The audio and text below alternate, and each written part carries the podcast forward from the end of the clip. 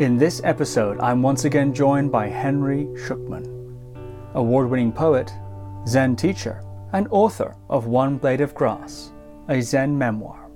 In this interview, Henry reveals what he calls Zen's true miracle and shares his own personal journey of healing childhood trauma in the context of spiritual awakening and integration of enlightenment.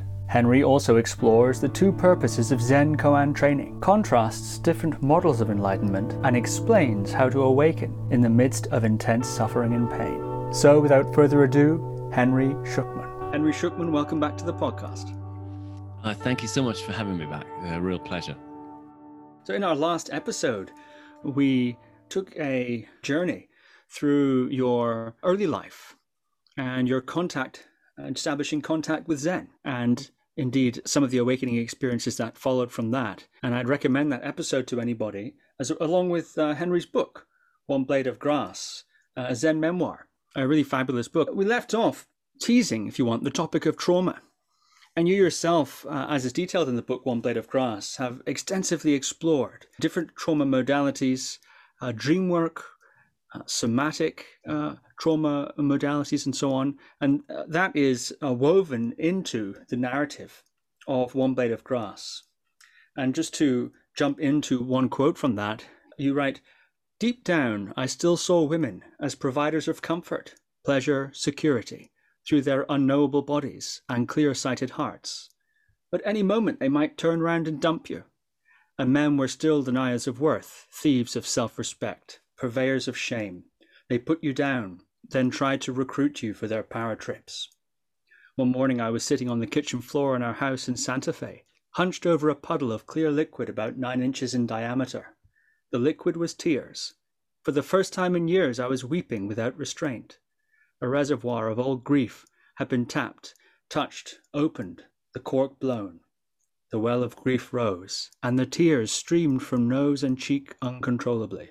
And you go on from that point to detail your work with Mark Bregman. I'm curious if you could lay out some of the key traumas that you were facing and what you began to do to resolve them. And um, also wondering if you can talk about the dream work, mm. what role it played in your healing journey. And perhaps also to add to the mix, why mention trauma in a, in a memoir about Zen?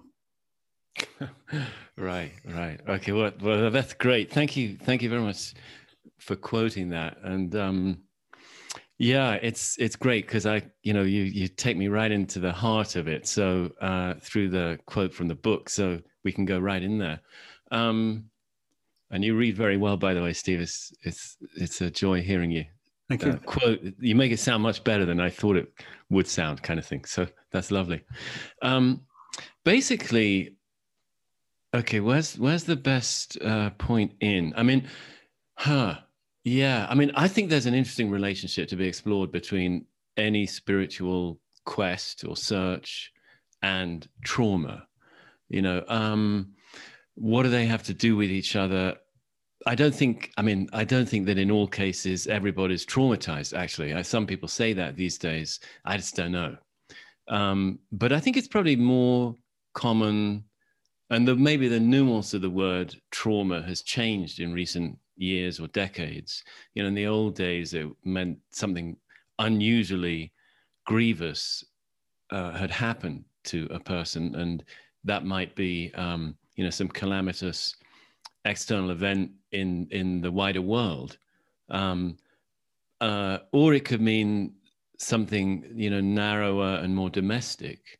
But it had to be something really pretty uh, unusually um, difficult. These days, um, some of the trauma specialists seem to be defining it rather differently.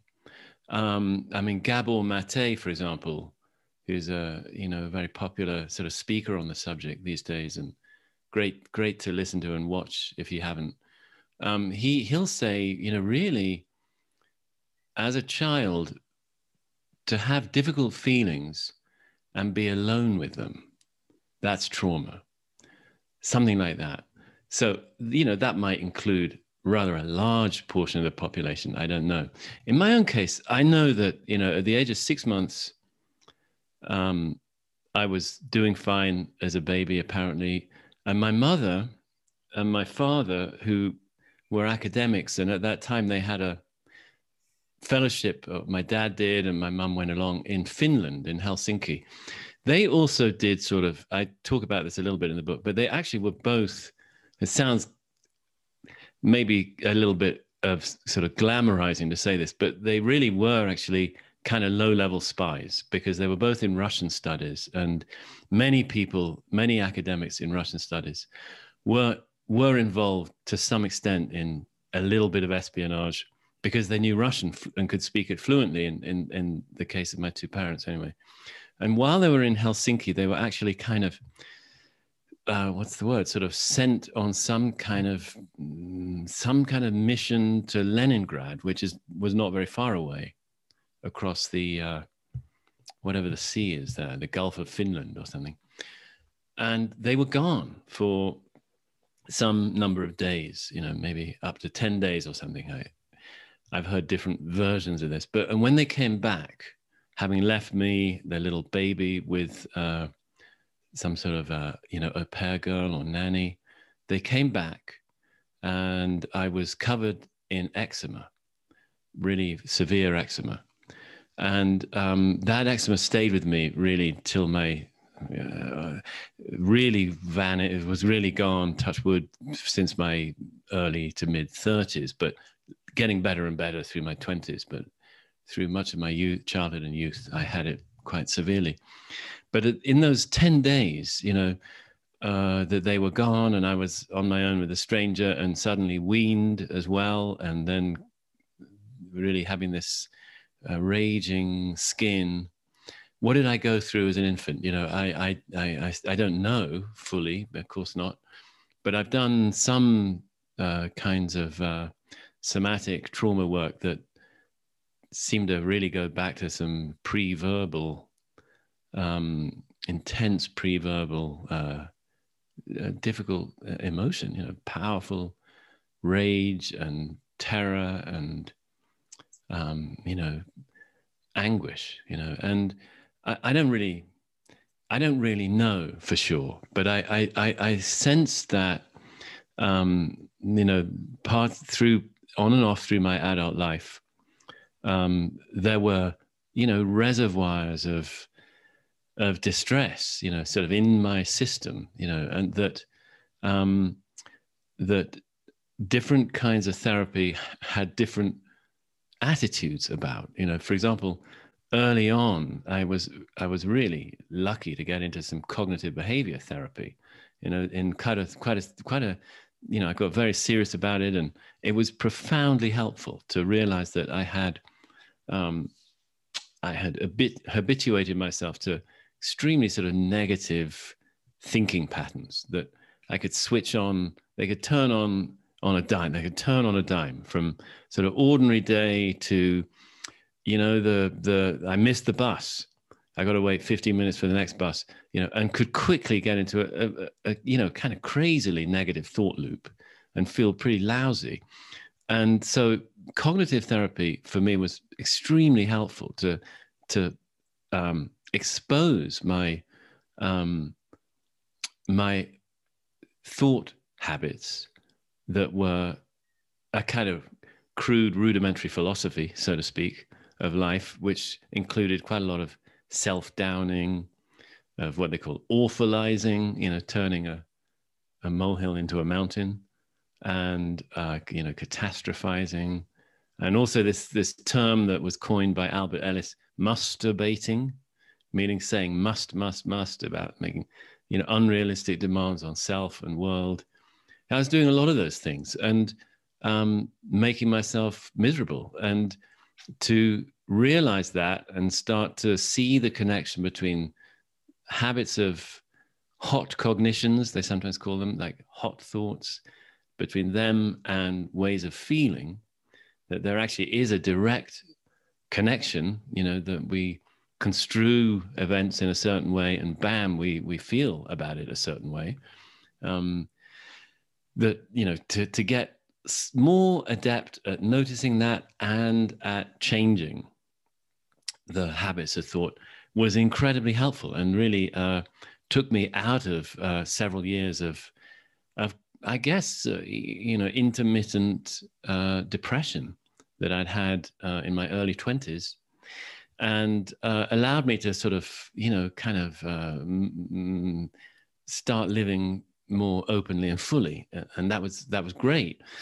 However, you know, over the years subsequent, I, I would sometimes feel that you know there just were unresolved, uh, uh, difficult feelings that didn't necessarily seem to be entirely um, to do with current events, so to speak. And so, I at a certain point, yeah, I got into this kind of deep Jung Jungian-ish dream work. Um, I think it was uh, sort of a offshoot in a certain way of the work of James Hillman. You know, perhaps to some extent Robert Bly coming out of that kind of kind of realm. Thomas Moore, um, and um, it it did sort of um, I think I guess it would fall under the realm of what's sometimes called soul work these days, or soul building or soul making work. Um, and there is, I think it's fair to say, there's some kind of view in that realm that there's a primordial wound in all of us. There's some kind of primordial grief, and our our private sorrows are connected to that or connect us to it. So by going into, by opening up to our, you know, private, unfelt griefs, we can open up to a sort of wider wound. Stephen Jenkinson, some of you may know, um, he's a um, he has done a lot of work with dying. Basically, he talks about the old hurt, meaning something like this: this sort of a, you know, prim- primeval, primordial grief that's in us, you know, all of us, and and and how helpful it can be to open up to that.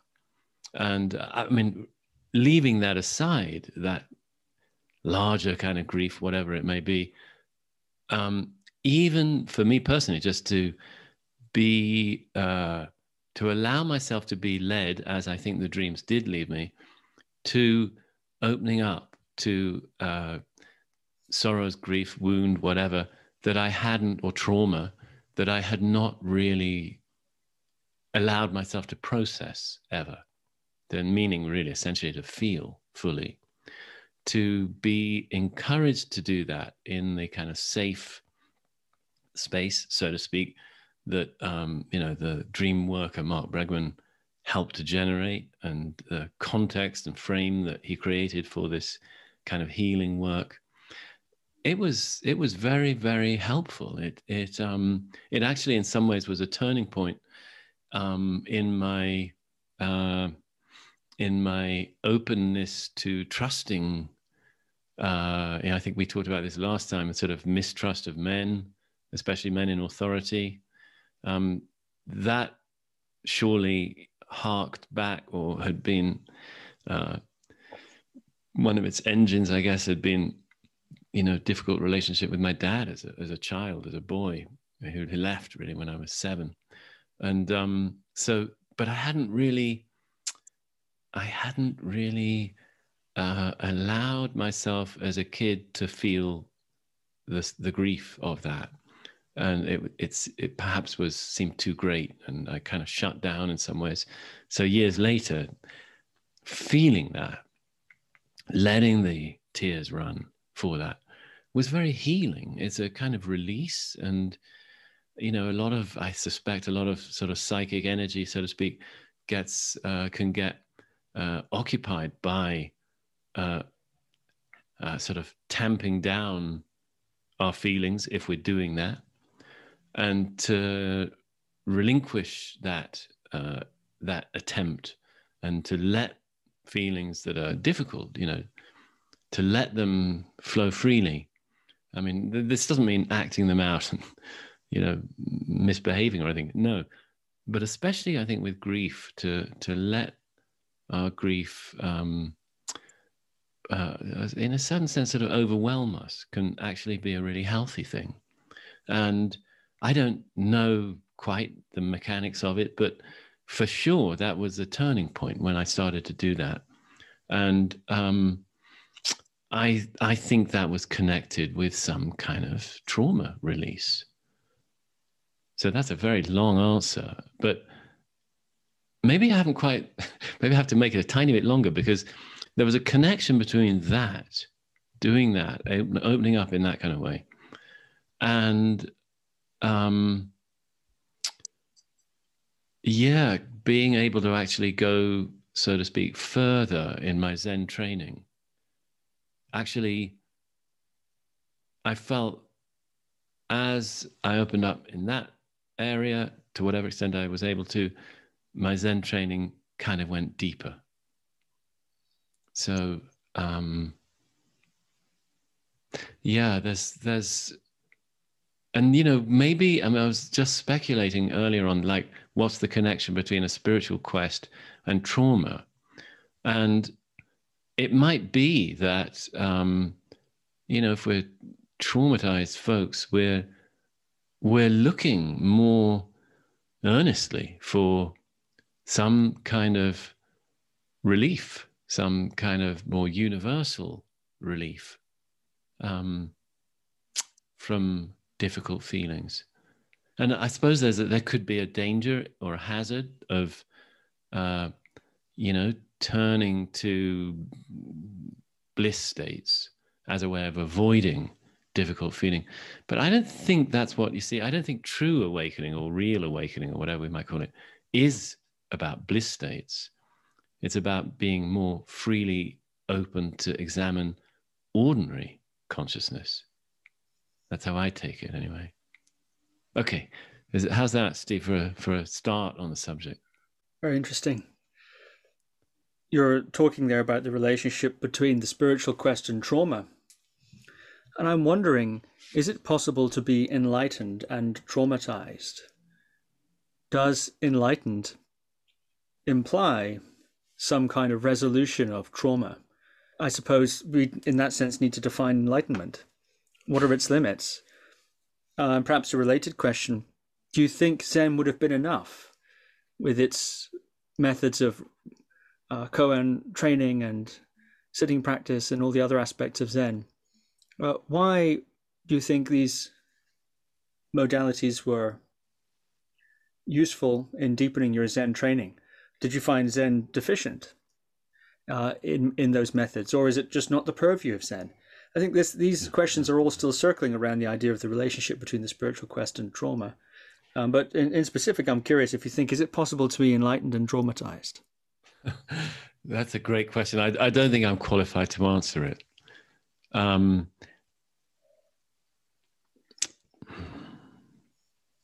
who was it? Somebody said, uh, I, I don't know if there's such a thing as enlightenment, but I know that there are, or enlightened beings, but there are certainly enlightened moments.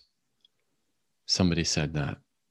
I think there's there's a there's a Zen master actually who said he was asked what's enlightenment, and he thought for a moment and then he said,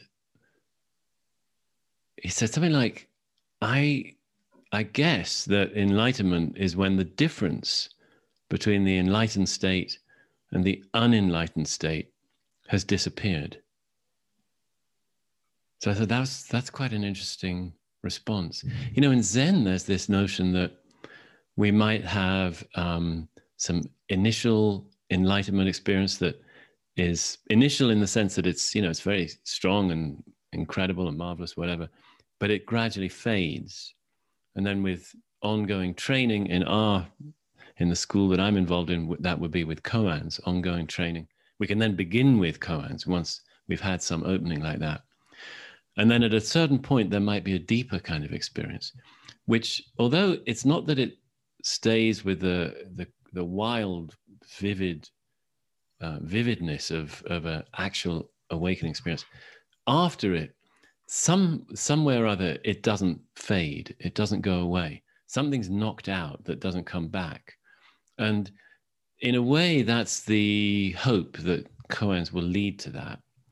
And now, but is that is that full enlightenment? I, I just don't know. But I know that something like that can truly happen, and that um,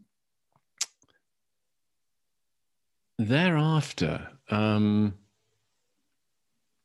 are we then? Is there no trauma left? I, I just, I don't know. Maybe for some. I mean, I think it would probably depend on how traumatized somebody is in the first place, you know, and um, whether I mean, I think it's a it's a very I, I, suspect probably in some kind of full enlightenment, that would have to be the case, I guess, whatever that might mean. But you see, Zen has this idea that having reached a certain point where uh, I guess basically everything's fallen away, uh, and there's a Zen phrase, body and mind fall away. When that's happened, self and world are completely fallen away. After that, yeah, there's, there's some sort of reconstitution, but but it's much freer, much much freer, and we don't ever lose sight of the uh, the utter freedom, you know, of every moment. But the Zen idea is that we then have to forget about that. That as long as we're in any way holding on to some awareness or consciousness of having had enlightenment or something like that, that's not, we're not there yet. It needs to be washed away, they say, and then we need to even forget having washed it away. So, some kind of return to, you know, utter ordinariness is part of the program in Zen. And that's what would be sometimes, you know, called integration, or sometimes they call it personalization. And I, I don't know really. There's there's different ways to look at this, and I'm speaking as somebody who's insufficiently experienced. But on one level, you know, when when we've had a, a more thorough awakening experience of really see that everything has somehow been a sort of apparition and a construction, and and that it's possible to see through everything in some way. You know, after that, everything's um, everything's kind of uh, welcome. And I, I would think that would include trauma, that nothing would be excluded.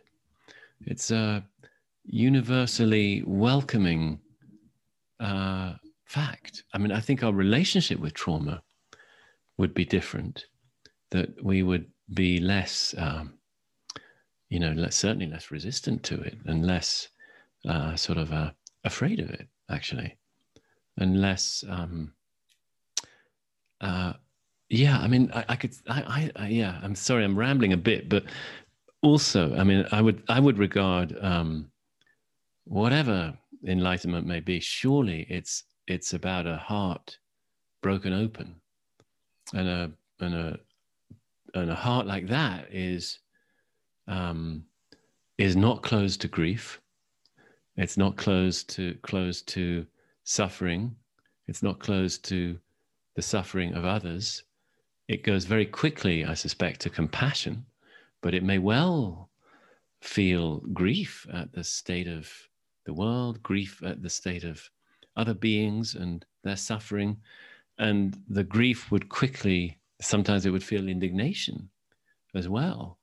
But all these states would quickly convert to um, compassionate um, motivation to help and and serve the best one can.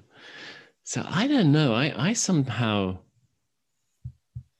I mean, I suppose it would depend on our definition of trauma, but I'm I I don't know that some kind of enlightenment that would exclude anything, including human human emotion, could be quite could be quite right. I just think it would be um, it would have a different attitude to to intense emotion, but heartbreak's part of it, I'm sure. And um, yeah, I think even even anger. I mean, there are Tibetan sort of deities who seem to personify anger. They're somehow welcome. Nothing isn't welcome, and uh, you know, anger. I mean, we may we may realize, for example, that ill will that can often come mixed in with anger. That's not necessary. That's not helpful. That's unwholesome. But anger free of ill will is a very clear, strong energy, and I don't I don't expect that that would be unwanted, banished from the state of enlightenment. Especially if we're coming back to that, whoever that Zen master was, that enlightenment is when non enlightenment and enlightenment are the same. What a, what a great statement. I love that, actually. It seems to me something to really aspire to. Yeah, because you know, I mean, just sorry, uh, one, one other little point. If you look at the Heart Sutra, it says, you know, form is exactly emptiness, meaning to awaken is to see that all phenomena of whatever nature, whatever kind, they're fundamentally they're empty, you know, and people interpret that word in different ways. But in Zen, really, it's like there are different levels of what we mean by emptiness, but fundamentally gone, as the Heart Sutra says, gone, gone, utterly gone. But the next statement is that emptiness is exactly form. In other words, all phenomena are, uh, are the expression, this emptiness expressing itself. And so all are are kind of you know welcome. They're they're a, they're a gift really. So we don't have to exclude anything. Yeah, I'm, I think I'm repeating myself. I'll stop there. Very interesting indeed. I'm looking up that Zen master. I ah. can't find his name right now. I think it's um, actually Shinzen Young's teacher. Joshu Sasaki? Yeah. No, an- another one. Shinzen tells the story of being on Japanese television, uh, and uh, he he was there as an English speaking, uh, Japanese speaking American with the um, I guess head monk and then the abbot. A TV host looked at him and said, looked at Shinzen and said, "So, what is this enlightenment, uh, really?" And Shinzen looked at the head monk, and then the head monk looked at the abbot, the you know the Zen master, and he said, "Well, I guess you could say that enlightenment is the passing away of the distinction between enlightened and not enlightened. that's a beautiful story. I didn't know that. Thank you. I don't know if that's the same Zen master or maybe uh, maybe there's a kind of uh, meme going around the Roshi uh, Roshi net. it could be, but you know, it it may well be because I heard it from one of my teachers, and she I think was reporting on having seen something on TV so it could well be it could well be that that same instant. Hmm. that's very interesting. Yeah you know that's consistent with the zen uh, aspiration as i understand it in our lineage. It's it's expressed quite like that. Hmm. let's get let's get clear. But then let's not hang around there in boundless clarity. We don't need to because you know all this is the boundless clarity you know, our chatting right now is boundless clarity showing itself this way. So there's no need to sort of get attached to boundless clarity because it's it, it's all this anyway. And there, there, are, there are a lot of koans actually that point to this kind of reintegration of awakening as not being something separate and distinct from this very moment just as it is. And from that perspective, why wouldn't that include trauma if somebody is carrying trauma? I suppose it might encourage them to to to work with it and process it or something. They might they might feel freer about doing that. Yeah. In the case of trauma, um, you mentioned that the word has been nuanced. Uh, the definition has changed and expanded considerably in recent years. I think that's fair to say. And in a sense, uh, if one um, is involved in some sort of car accident and has a limp, presumably uh, different as one be- becomes more and more awakened or enlightened or progresses perhaps through through the Zen path, for example, uh, one wouldn't necessarily, I think, expect the limp to the physical injury to somehow, through the process of practice of meditation or koan, to heal. Uh, additionally, so that the one wouldn't walk with a limp. And so, if trauma is, in a certain sense, a psycho emotional injury that might cause a kind of a limp in perception or skewing of perception or reaction, mm-hmm. then I wonder if, if the analogy holds there. But as you say, today, trauma seems to be almost a synonym for any kind of conditioning at all, any kind of samskara or any kind of impression on the mind stream or impression on the, you know, the being in some sort of sense.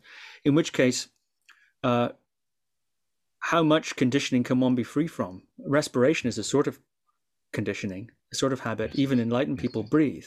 Yes. So I wonder if yes. uh, the relationship to trauma, you seem to be positing that maybe it's possible to become very, very deeply enlightened, still have unresolved trauma, and that the relationship to the trauma would change. I wonder, would the would the trauma yeah. still retain its capacity to, as it does, um, as it typically does, hijack perception or the sorts of reactions uh, that occur when, when someone is traumatized. Um, yeah. I wonder, uh, yeah, would trauma still have its power to do that? If so, yeah. what is the point of awakening in the face of something like that? Yeah, that's a very good point. I would, yeah, I think that's that's that's that's uh, you know this word resolved trauma. I mean, I would guess that um, that would i mean uh, maybe we just have to accept that there are different degrees of enlightenment or different different uh, thoroughness of enlightenment so yeah somebody might be largely enlightened you know and most of the time they they they are resting in an awareness that does not get occluded. And then there may still be something that switches on some old reactivity and boom they're lost to that awareness. I mean there's stories that even ramana maharshi would would lose his temper and even be uh, rather sort of uh, I mean, there's even I've heard stories that you know he would beat people with a stick in a rage in the kitchen if they hadn't scrubbed something properly or something like that. You know, and he he's a model of enlightenment for the recent you know last century or so. You know, we they don't come more enlightened kind of thing than that as far as we know, and yet even he could could lose it briefly now and then, uh, uh, if these stories are accurate. Um, so, could we accept that, you know, well, someone's very largely enlightened and still susceptible now and then to some old reactivity that hijacks the system? And if they are, does that mean we throw out their enlightenment entirely? No, I don't think so. I don't see why the relationship, it, why it shouldn't be a, you know, an asymptote that there's the ideal you know this term uh, maybe maybe not all listeners know it but so sort of uh, i speak as an ignoramus but it's a mathematical term of a graph a kind of curve that gets ever ever closer to an axis. So if you imagine a you know a straight line axis that's sort of the ideal. And the graph gets closer and closer and closer and closer to it getting almost parallel to it but never quite becoming it. So that would be the human and the enlightened you know the human the, the, the relative and the absolute or something that the the, the perfection of enlightenment it exists it's real and we're always as practitioners working to get closer and closer to it but we may never actually touch it now that's that's one view and of course so so that that would be you know the, there's always going to be some residue that isn't yet fully cleaned up. Let's say, looking at it that way. Fine. I mean, no problem. There's another view, of course, at the same time, which is that what awakened nature actually looks like is this world just as it is.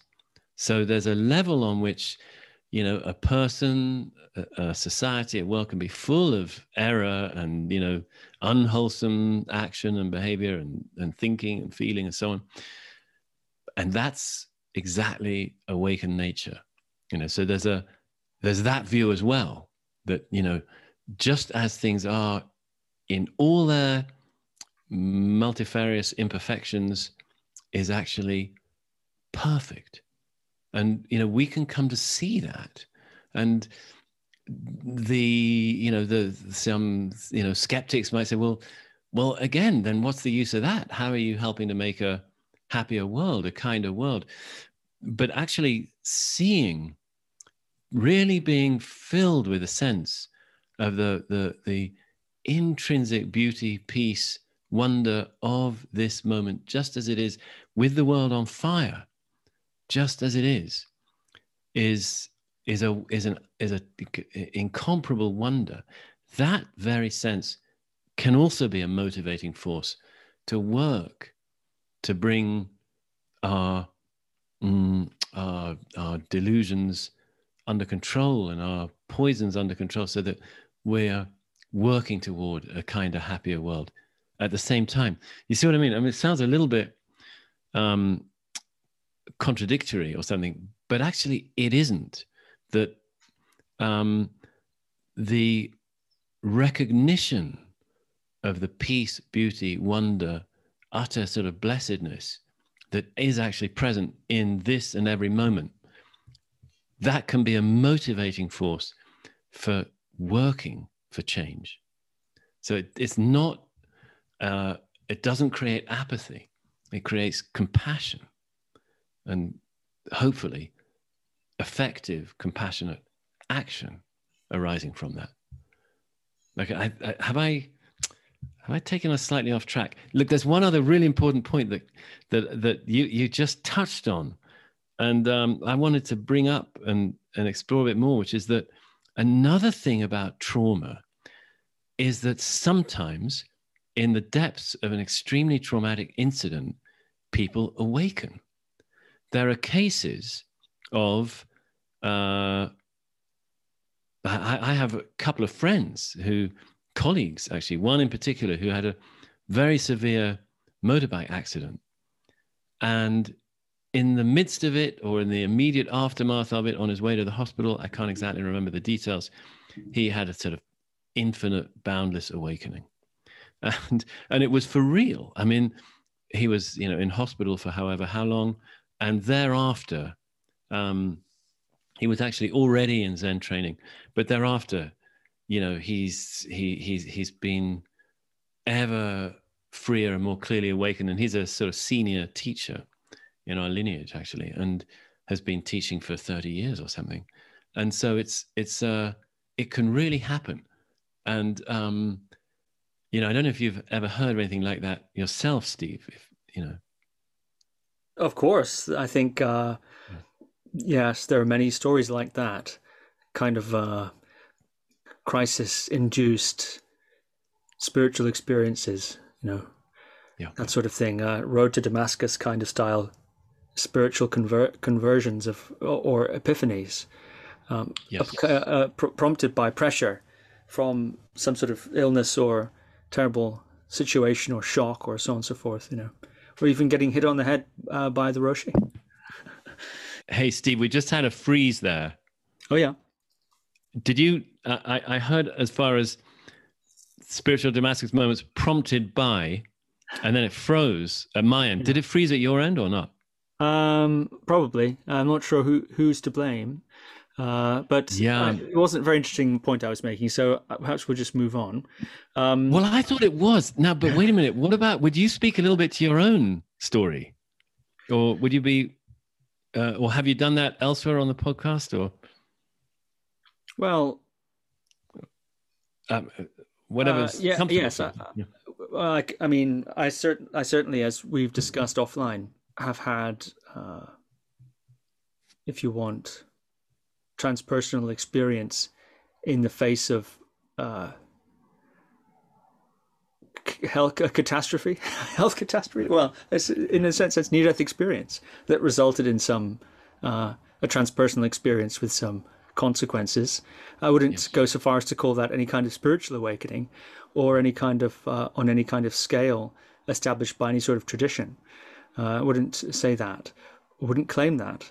But uh, I think the the principle certainly is is true, and there are many examples, aren't there, of that? People having some kind of uh, profound spiritual or transpersonal or meaningful transformative experience prompted yes, yes. by the pressure of illness, proximity to death, uh, or, or, or sometimes just nothing at all. A stiff breeze seems to do it for some people. some people yes, are just sort of ready, you know, about to topple any moment. So, um, yeah, I think it's very interesting. Perhaps another place where uh, this uh, question comes into play is the uh, integration of awakening.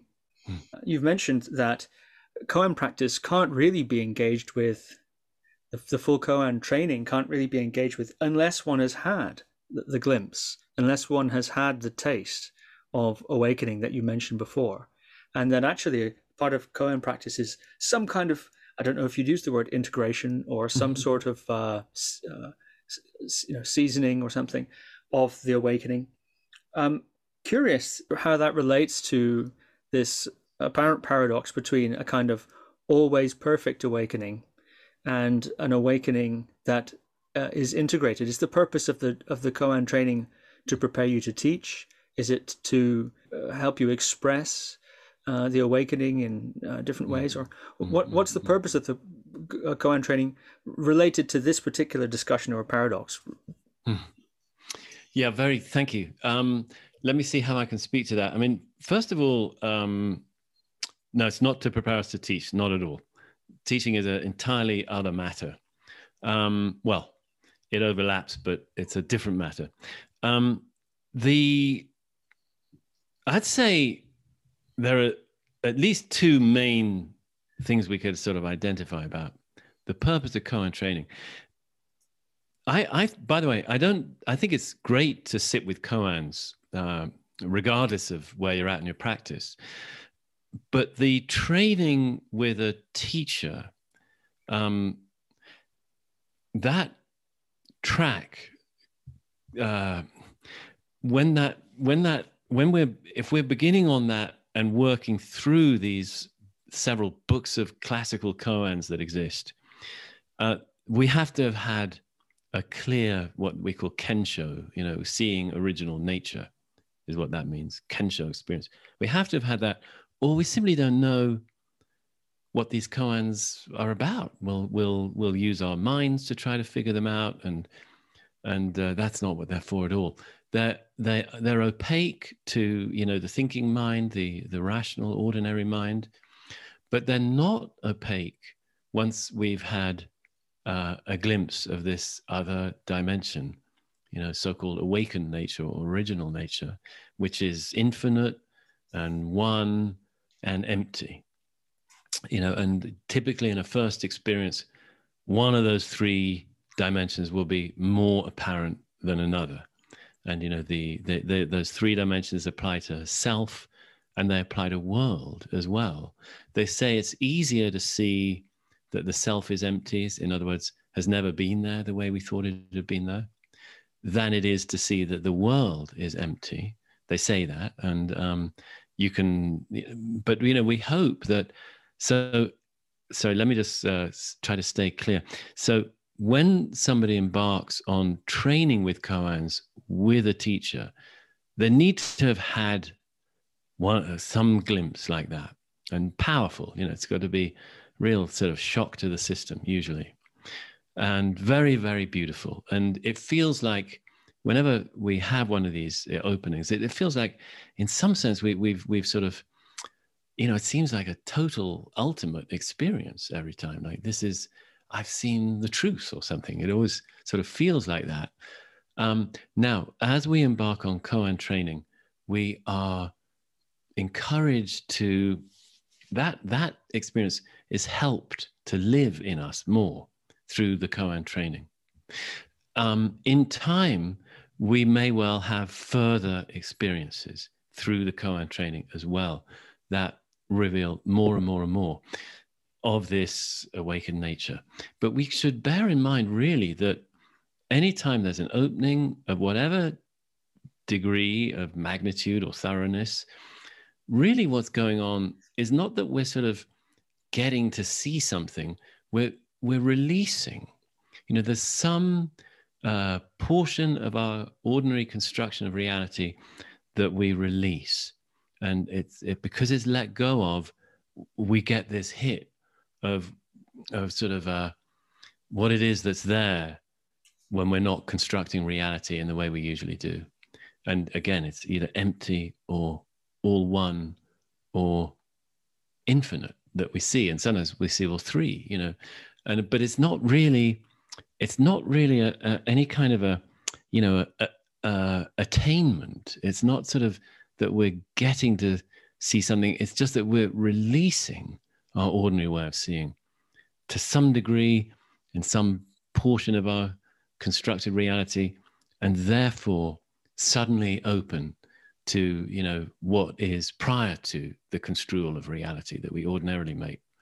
Um, and so in the course of koan training, we'd hope for more of those openings. And maybe, maybe we hope that at some point, you know, after koan, a full koan training or near the end of it or something, there might be a more thorough release that really uh, sort of sort of goes goes deeper through us and and uh, and and and uh, there's there's even less sort of thing than we than we had thought. There really really we're we're freed in in a really really beautiful, remarkable way. And we were, uh, I guess, just I was talking about that a little bit earlier in this in this uh, discussion, but that's um, one. So one of the, let's say, benefits of koan training is that is releasing more through it, and um, getting even clearer than an initial experience allows us to be. Another aspect of it, and it's closely related, and it's almost just conceptual to divide them, but another aspect of it is that every koan is um, sort of a it's it's showing how that you know boundless emptiness or whatever is always manifesting it's always appearing as the contents of this moment. And in a koan, we we have a little instance of that in any koan. I mean, for example, there's one there's one famous master who, whatever he was asked about awakening, about practice, about Zen, all he would do was hold up a finger. That that was his teaching. So we kind of sit with that. Well, what on, what on earth does this? What what is this finger? What's it? Sh- it's not. It's not the middle finger, by the way. It's just a finger. What is he showing? What's he? Why could that be a teaching? How could one finger be, uh, you know, a complete sort of teaching that could, you know, heal all our wounds and and and uh, awaken us to reality? Well, that's what we sit with if we're working with that koan and and we may suddenly get a glimpse that wow it may not be about a finger just some other thing. We suddenly suddenly get this hit. The pen or the the leaf on the path or you know a cloud in the sky or a you know a, a cup by the sink you know just one thing suddenly acquires this sort of a you know vast all encompassing uh, sense, just one phenomenon. And, and that would be a glimpse of another aspect of this awakened nature in action in in in the way it appears and so we kind of take it that this master Ju Di or Gutei he was he was showing something more about any ordinary phenomenon than we might ordinarily see. So again, it's not, Zen isn't interested, this might seem a little paradoxical or contradictory even. It's not so interested in extraordinary states of mind. It's more interested in seeing ways of perceiving ordinary reality and opening us up to you know different dimensions that we can, well, we can open to in this very moment and in any one phenomenon in this very moment. So um, that is speaking to integration. That the if integration means there's on the one hand my ordinary troubled reactive deluded way of being and then on the other hand there's this boundless uh, beauty or whatever you know boundless other state that we're labeling awakened or even you know beginnings of enlightened or whatever terminology we use the integration would precisely be working toward those two states not being two states. And our view in Zen, what we come to actually see is that truly they never were two anyway. That, and that's the real liberation is when we realize that um, our, the, the, you know, the, the, the apparent duality of awakening and deludedness, delusion, whatever, it's a harsh word, I don't like it really, but misunderstanding or something on the one hand, awakening on the other hand, the apparent duality there has been wrong. That just our ordinary self and our ordinary life, this ordinary moment, is is is sort of the ultimate. That's that's the real liberation when we when, when there's no longer you know something to be sought we, we found it right here so that's that's what koan training perhaps you know is is for as as henry understands it you know mm. others may see it more deeply than i do you know well for sure will do you write uh, in one blade of grass about a particular moment of realizing this theme that you're discussing now. You write here, an intense energy was moving all through me and through the world, and I could feel tears streaming down my face tears of love, of joy, of gratitude. It was true, as the Buddhist said. I was one with the world. I was one with everything. The whole world was my body, my mind. And because of that, I was beloved. I belonged. I was healed in all possible ways. All had been well, secretly well, all along.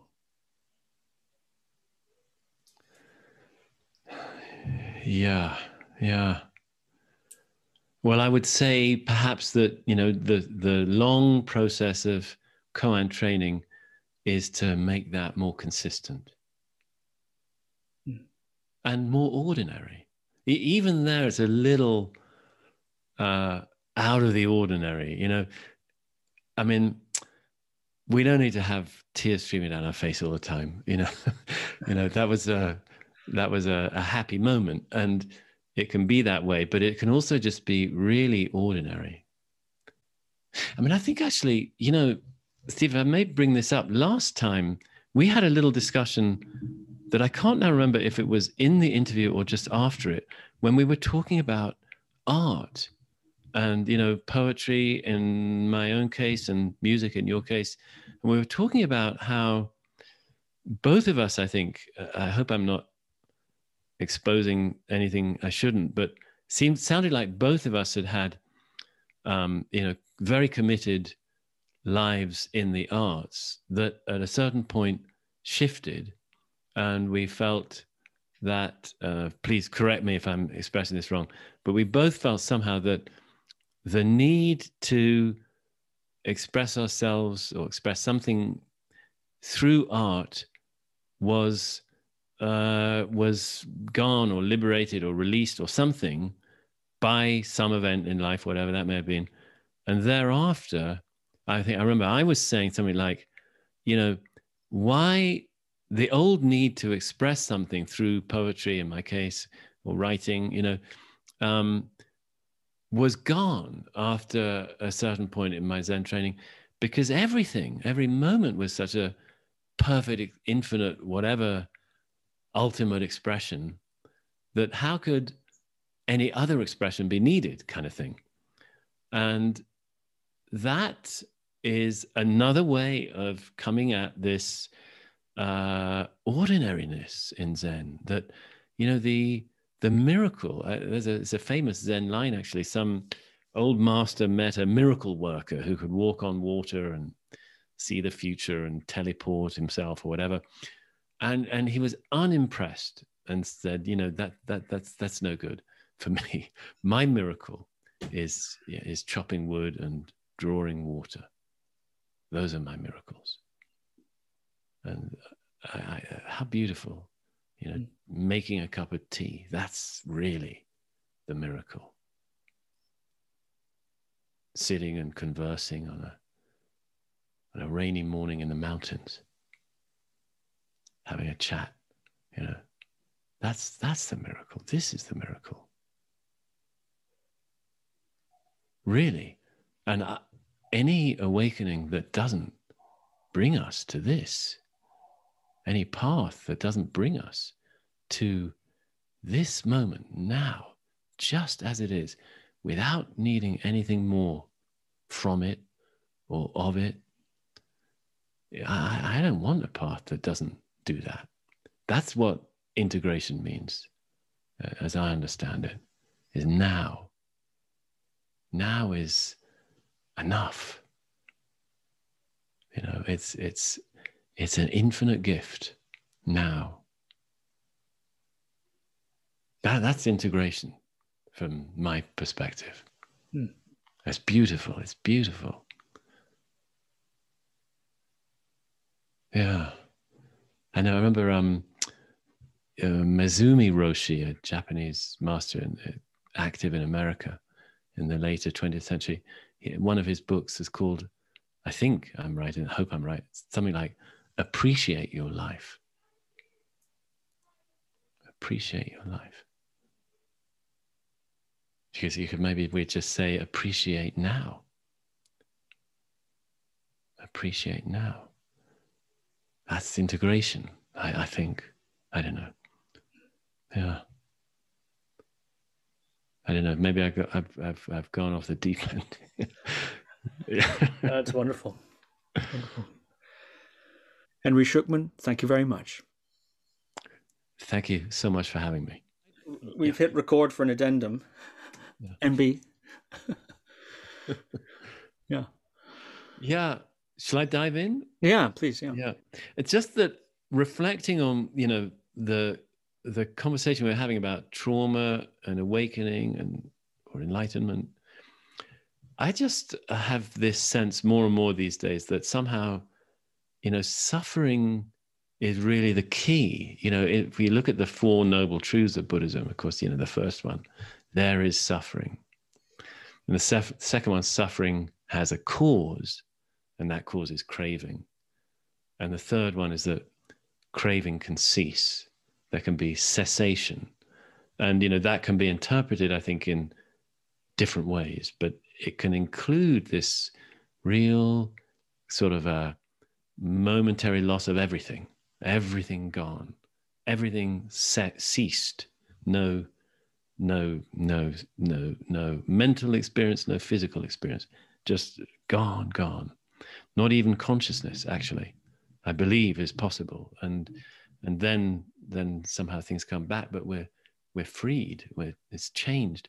But you know in any moment the suffering if suffering arises for ourselves for others it's the instant point of entry. You know it's it's the it's somehow it's the embrace of suffering i mean suffering is the is the key it's without suffering, no awakening. The suffering, it's just this switch in attitude to suffering that opens up enlightenment. It's like a, I'm, I'm rambling a bit, but it's sort of like a, a beautiful mm, Chinese puzzle. It interlocks, you know, the suffering, the awakening, the healing, the trauma, the healing, the enlightenment, they're all interconnected.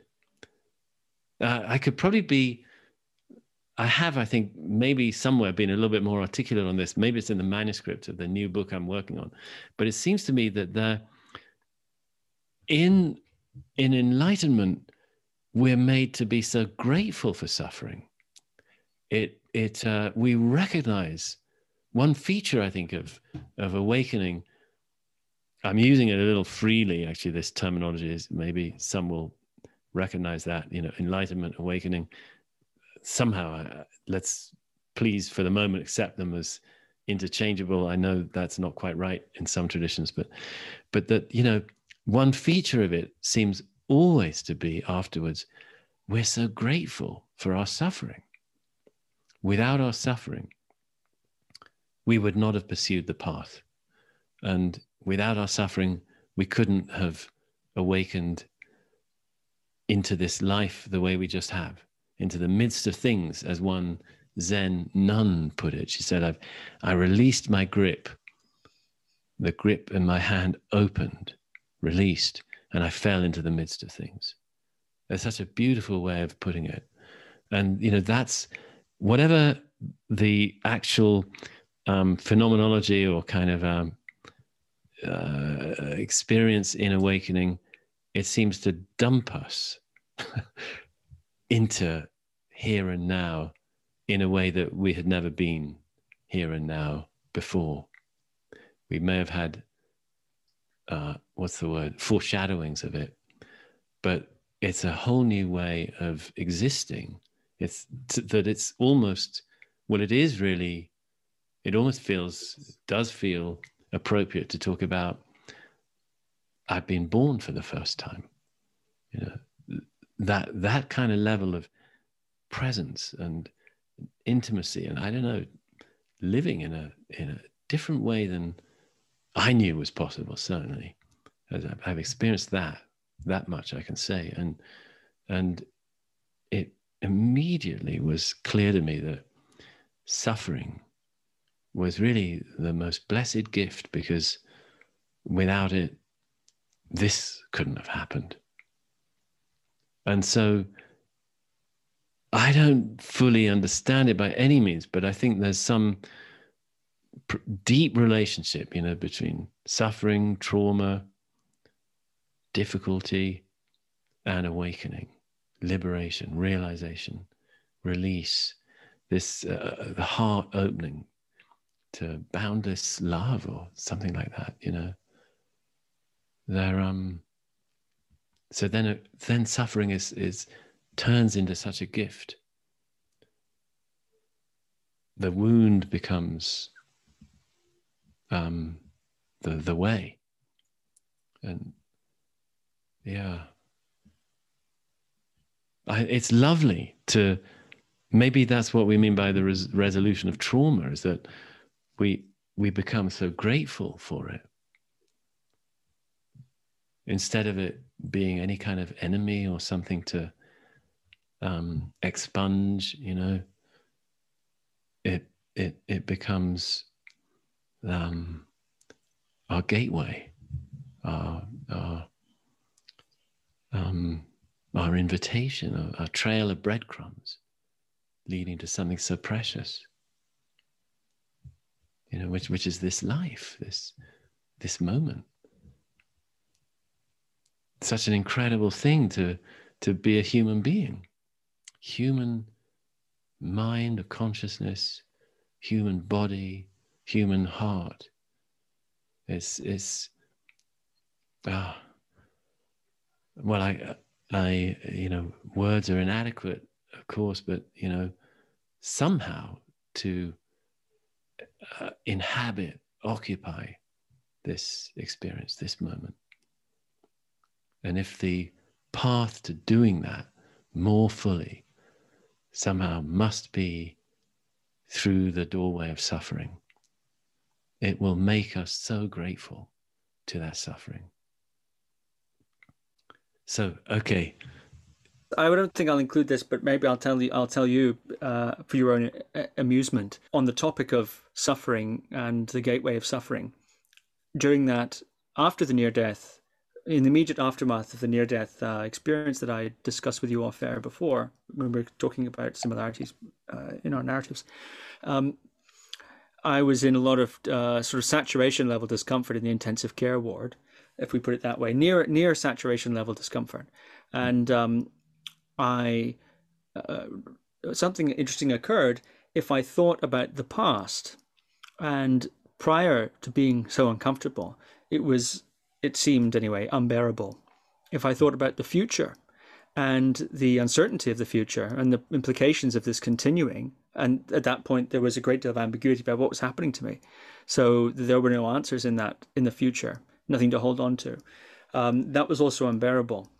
So in a certain sense, the intensity of the discomfort squeezed uh, me by necessity into uh, out of you could say uh, projecting into the past and future.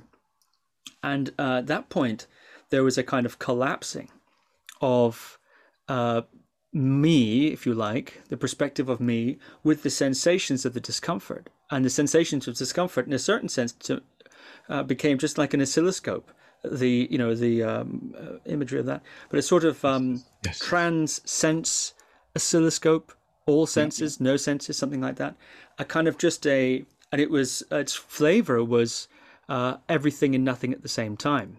So it lost its sense of uh, suffering in the sense uh, of being a personal problem for me and had this sort of sense of everything and nothing at the same time. And then there was a mantra that emerged spontaneously, which was, Now I'm okay, now I'm okay, now I'm okay, which wasn't a consoling mantra, sort of what you might imagine saying, There, there, that sort of thing. Mm-hmm. It was more of a statement of, Right now, um, it was fine. I couldn't suffer a moment. Uh, if it was to continue for three or four seconds, unbearable, uh, let alone minutes. But at that exact precise moment, there was actually no problem at all. All of the problem was it was in the uh, was in the projection into the past and the future in a certain sense, and in in that way, that that went on for some hours, and so it was a scouring in a certain sense of the inside, uh, a, a, sort of imprinting of that uh, flavor, and it's very interesting because uh, a lot of the suffering I notice for myself uh, comes from. Um, uh, attempt to uh, basically uh, when suffering is felt all the way through one of the reasons it can be a gift is it can take you it can kill you right then in that moment. It can take you to the thing that you're trying to fundamentally avoid which is extinction. And it sh- can short circuit the process that you're fundamentally attempting to del- deludedly if you like continue which is continuity uh, uh, selfness you might say you know whatever this sort of yes. this this uh, aspect of it. It seems that the craving and delu- and craving and aversion comes from ignorance of what emptiness you could say yes, or of tra- transience uh, yes. the, the, realization of those is an immediate uh, spells death death which polarizes then life and then the two of them join uh, together or have some sort of intimate relationship where both are are uh, both are there. And there's sort of this beautiful freedom that can come as a consequence of that squeeze. I think that's one of the ways in which myself I've noticed through no virtue of my own, just through uh, you know saturation level of discomfort, if we put it that way. Um, that's where it drove me. Look, that's fantastic to hear. Um, I, I'm so uh, uh I'm really uh, in awe of how clearly you express it there. Perfectly put. Um, I could um, echo a little bit when when when the raging of my eczema when I was a kid many nights um, in pain and it's, it's intense, intense itching, alone at night, I would get pushed into a state of that I now recognize actually was a jhana state. It's, it's it's a different thing, not as not as profound as what you're talking about, but uh, I can totally recognize uh, from various points, including the eczema as a kid, but actually also on retreat, intense, intense pain, leading to no self, you know, through entry into the pain. And then the pain becoming, you put it so well, an oscilloscope. I know exactly what you mean. That it's it's kind of a it's empty of valency, but there it is doing its thing. And it just doesn't matter. It's not a problem anymore. And and your your that right spontaneously arising mantra, that's wonderful. I mean, Steve, I really hope you'll include that because that was fantastic. And it's so pertinent to what we've been discussing. Well, perhaps it'll survive the edit.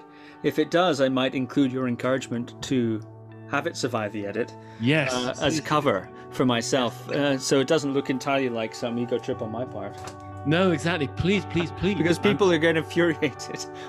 uh, not by me because I don't do it, but I but I've, I've noticed that people get infuriated when you have Henry Shukman on or whoever it might be, and the interviewer decides, "Oh yes, that reminds me of this time no, well, I, I I'm gonna- almost died." Let me tell you this very long story about. I, I, I know you're you're a very sort of modest guy, and and I think it's very admirable how you you know you make space for for these your guests to to talk away.